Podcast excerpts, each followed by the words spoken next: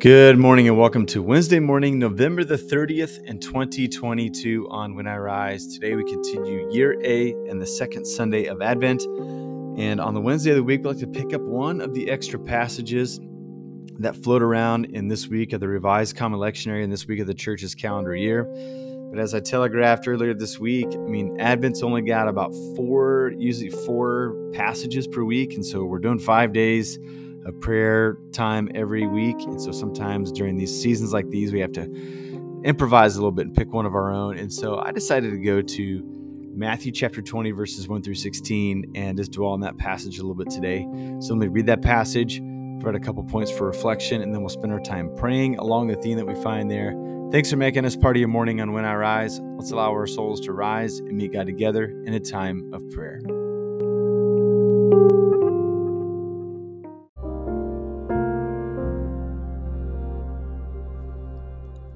Matthew chapter 20, verses 1 through 16. The kingdom of heaven is like a landowner who went out early in the morning to hire workers for his vineyard. After he agreed with the workers to pay them a denarion, he sent them into his vineyard. Then he went out around nine in the morning and saw others standing around the marketplace doing nothing. He said to them, You also go into the vineyard, and I'll pay you whatever is right. And they went. Again, around noon, and then at three in the afternoon. He did the same thing. Around five in the afternoon, he went out and found others standing around. And he said to them, Why are you just standing around here, doing nothing all day long? Because nobody has hired us, they replied. He responded, You also go into the vineyard. When evening came, the owner of the vineyard said to the manager, Call the workers and give them their wages, beginning with the last ones hired and moving on finally to the first. When those who were hired at five in the afternoon came, each one received a denarion. Now, when they those hired first came, they thought they would receive more, but each of them also received a denarion. When they received it, they grumbled against the landowner. These who were hired last worked one hour, and they received the same pay as we did, even though we did we worked the whole day in the hot sun.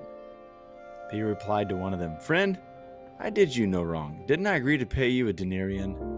Take what belongs to you and go. I want to give to this one who was hired last the same as I gave to you. Don't I have the right to do what I want with what belongs to me? Or are you resentful because I'm generous? So those who are last will be first, and those who are first will be last. This is the word of God for us.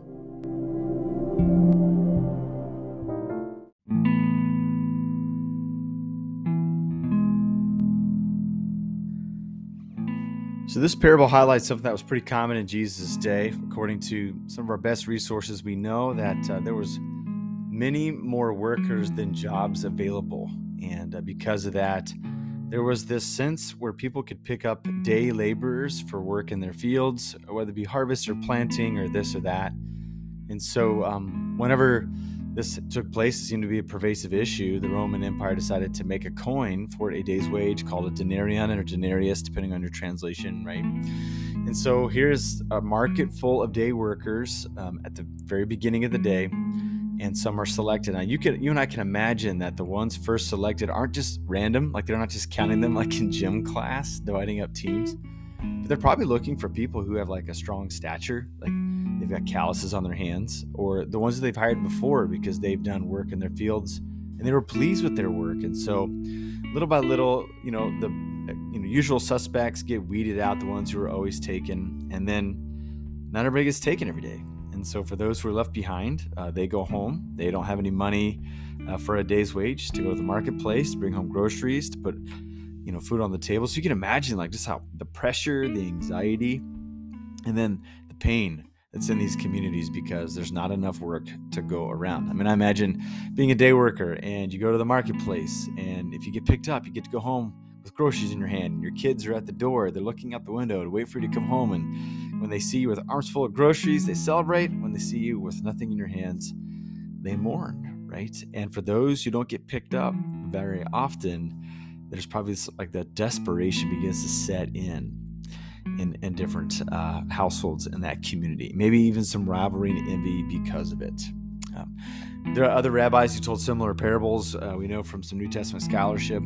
Uh, some tell the story a different way, where those who only worked one hour got the same pay because, in a uh, kind of reversal of what you would expect, like they do just as much work in one hour as those who were selected the whole day did in their whole days of work. And so it's more like based on meritocracy. But Jesus doesn't tell the story that way. Jesus just says that what's unique is not so much the workers, what's unique is this landowner. Like he wants to do things differently. And one of the things that I dwelled on this time around is how um, this landowner, like he didn't want to hide the fact that he was going to be unusually generous uh, to the people who only worked for one hour. Okay.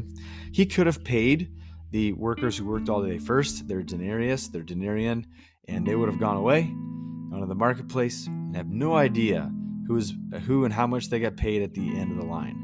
But one of the key details of the story is that the landowner decides to start with those who were hired last so that everyone can be aware and witness it. And notice what happens when the ones who've been working all day long, when they noticed uh, that the, the ones who only worked for an hour got the, the terms, they got paid the thing that uh, they had agreed upon. They thought to themselves, wow, like how fortunate are we? We're going to get paid more than what we expected because of what this thing is trending like, right? But they got paid the same.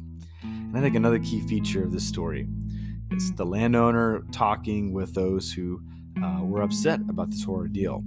Uh, the landowner says, Are you so envious because I'm so generous? Um, there's a sense where generosity can be a stumbling block to people.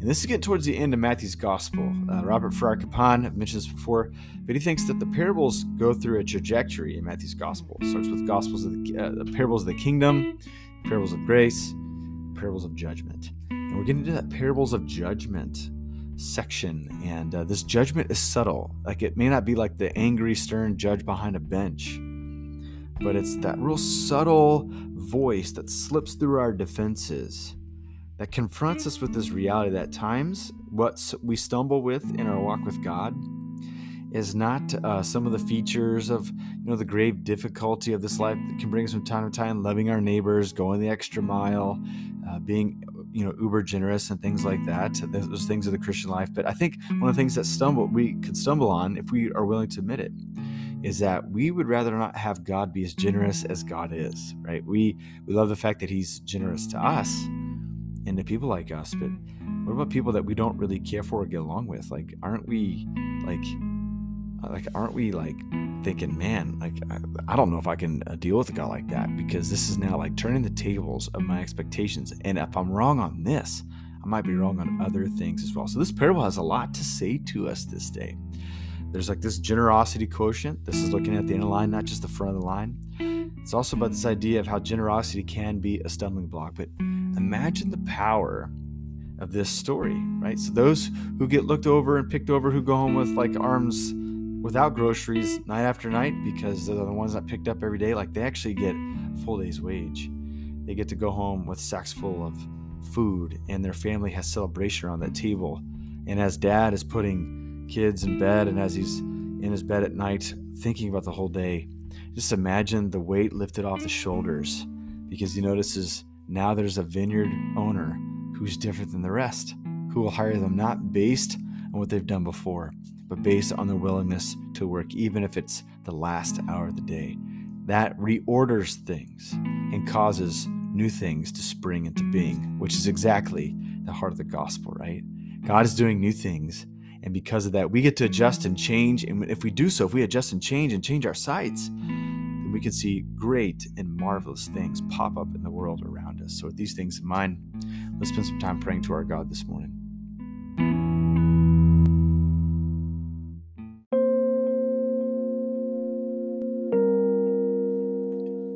Father, Son, and Holy Spirit, we thank you today that you're the generous God, and we confess to you that your generosity warms our hearts because we understand that uh, an element of the gospel is that when we were wandering away from you, you chased us down, you brought us into your family, you for- forgave us our sins, and you placed at your table. God, we confess to you at times we stumble over your generosity.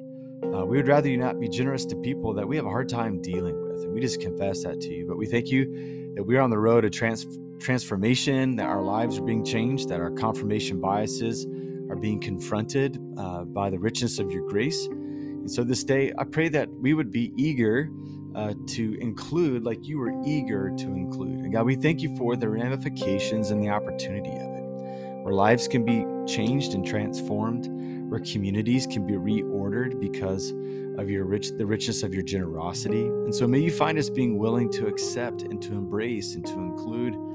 And I pray that you would help us to resist this dividing and this uh, clo- being closed minded and having limited expectations of what your grace just might do. And so, God, this day, during this Advent season where we're waiting on Christmas, as we wait, may we learn and may we learn to be more like Jesus, in whose name we pray. Amen.